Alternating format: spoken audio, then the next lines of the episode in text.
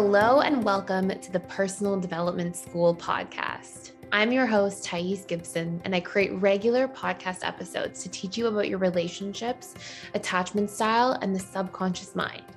My goal of this podcast is to give you tools and awareness you need to thrive in your relationships, feel deeply connected, and find harmony and fulfillment in your relationships and personal life.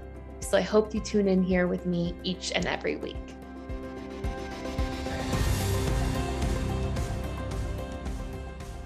Have you ever found yourself just about to get into the heat of an argument and really not wanting to get into some kind of explosive fight, not wanting to push your partner or loved one away, but feeling like it's really hard to navigate this emotional and charged terrain where it's like all the things coming to the surface that haven't been talked about.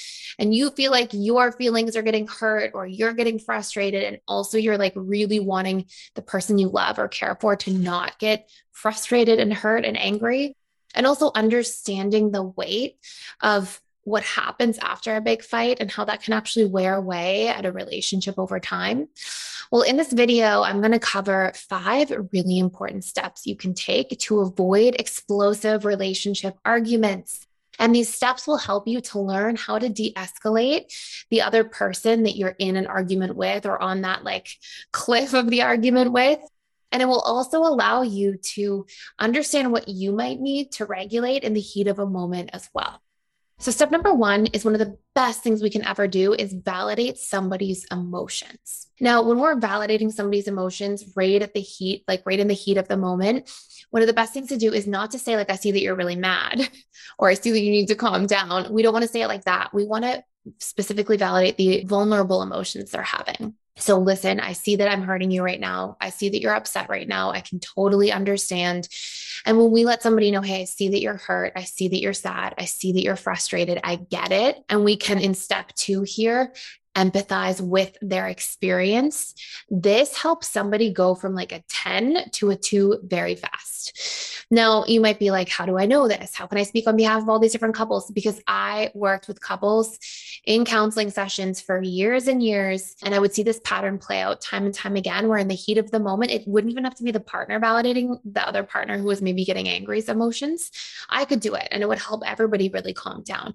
And so I got really good at that. And I felt like honestly, it was like waving a magic wand to really help somebody feel seen and heard and validated. And it would really soothe them quite quickly. And it goes a very, very long way. Now, there is one exception I want to speak to, which is our dismissive avoidants, because sometimes they don't want to feel their own emotions. If you validate too specific emotion or too too much of their vulnerable emotion, they may feel a little bit shy about it. So with dismissive avoidants, you might say, I see that you're really uncomfortable right now, and I get it. I see that you're a little bit upset right now, and I understand why. So you want to sort of approach it from a more service perspective. But if it's fearful avoidants, anxious, preoccupied, or securely attached individuals, they tend to respond best to the emotions. I see that you're hurt. I see that you're sad. I see why you'd be sad. So it's really like step one, validate the emotion. Step two, let them know you understand why they're upset. Now, Step three, I will say a couple other things here. If you don't know why they're upset, you can still ask for more clarification, right? So you can say, I get it. I still want to understand more why you're upset. And like, if you can explain more to me, I want to hear you out. And that can be very beneficial if you don't actually know why they're upset. But saying, like, I empathize with your perspective is really important. Another sort of caveat here, just as we're pausing at step three, is that sometimes you might be watching this video or you might be in a position where you're like, but I'm not okay with how they're acting. And I really want to be clear that we can validate people's emotions without validating their behaviors. So if somebody's raising their voice, and let's say somebody were to raise their voice at me in a counseling session with couples, right? So let's say I'm with a couple, they get mad at me, and they're like, you're always taking her side. Let's just pretend that happens, right? I would say to that person, I'd be like, hey, I see that you're hurting right now. I see that you're upset, and I definitely understand why. And I want to hear you out. I want to talk more about this with you, but it can't be when you're raising your voice at me like that. So I need you to like sit with me, be with me, get a little more present, know that I'm here to help you out, and then we can hash this out together. So, in that case, you can validate somebody's emotions without validating like how they're acting or their behaviors. And that allows you to still have your individual established emotional domain without feeling like you get into a situation where you're making things that are not okay with you okay, but also without feeling like you are, by setting a boundary, going to escalate the argument or fight, right? And that's like the big purpose here. We're trying to keep things calm and in a good spot. So, I have some exciting news, which is that we are doing $1,000 off of our lifetime membership sale to the Personal Development School, which means you get access to literally everything at PDS for your entire rest of your life essentially that entails all of our different courses you have lifetime access to. I do four live webinars a week every single week. You can access them ongoing and you get access to all of our daily community events permanently. So literally access to everything at the pds platform forever. And if you're looking to find community you're looking to connect with like-minded people who are also working on their relationships care about emotional connection and healing we've got all those different events. And if you just want the security of that ongoing support and connection whenever you need it that's just on demand, that is there for you. We have that 24 7 sort of component because you can post in our specific chat channels, connect with other community members. And we literally have so many people from across the world supporting each other, helping each other out, and most importantly, really becoming securely attached and seeing the results. So I'd love to see you on the other side, and you can access it by using the link in the description box below. So step number three, we just covered, and, and it's to like ask to explain more if needed. Step number four, let them know that you're not the enemy. Okay. So I kind of like just modeled that out a moment ago, but you can let the person know, like, hey, I, I'm not here like to be an enemy. I'm not here against you. I'm here for you. I'm here for us. I'm here for us to work through this together.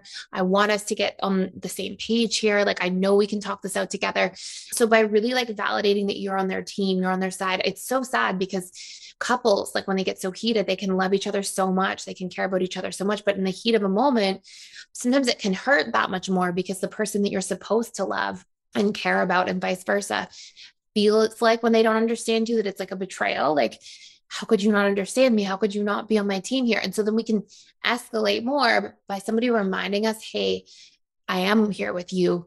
We may be having a disagreement. We may be confused together right now, but I'm here for you. I'm here with you let's figure this out together. That connective language and that reminder can help us really let our walls down again and get back to vulnerability. And it's from a place of vulnerability that we solve arguments. So, approaching it from that perspective is very valuable. And I'm going to tell you step number five. And before I do, I want to let you know that if you want to do a much deeper dive into this, this methodology comes from a course that I have called How to Repair Any Relationship. And that course covers a lot about like how to de escalate, how to work through hard things, how to have tough conversations in a meaningful and constructive way, how to get your relationship off the rocks and back into like smooth waters again how to understand what one another needs in order to get there and how to operate and show up and do those things in a healthy way that also considers our individual boundaries and domain. Okay, so step number five ask what they need to feel resolved. And I'll say 5B is once this is resolved. So once you can ask what they need, you have to take yourself into consideration, see if that's a fit for you or what is. Like if somebody says, give me all the money from your bank account, you might be like, um, no, but I can lend you five bucks if you need it. Like, you know, you have to figure out like what's what you can do that's fair to you as well. And then you can rotate that entire process and reuse that process to de-escalate yourself, like to ask for validation of your feelings, your perspectives. Ask, hey, if you were in my position, could you see how this would hurt me? Can you understand where I'm coming from? Ask for that empathy, right? And then say, like, hey, I want to know that we're on the same team. Like, can you let me know? Like, you're here. You you want to work this out with me. And then share what you need. Ask them to understand. And then ask that person what they need as well. So this process, like through those steps, can be utilized for you to de escalate somebody else or if you're working with somebody who's a little less emotionally aware, like your loved one or a partner or a family member who may not know as much about this stuff, you can guide them to those steps by communicating and leading with those steps and sharing what you need at each of those steps to feel resolved.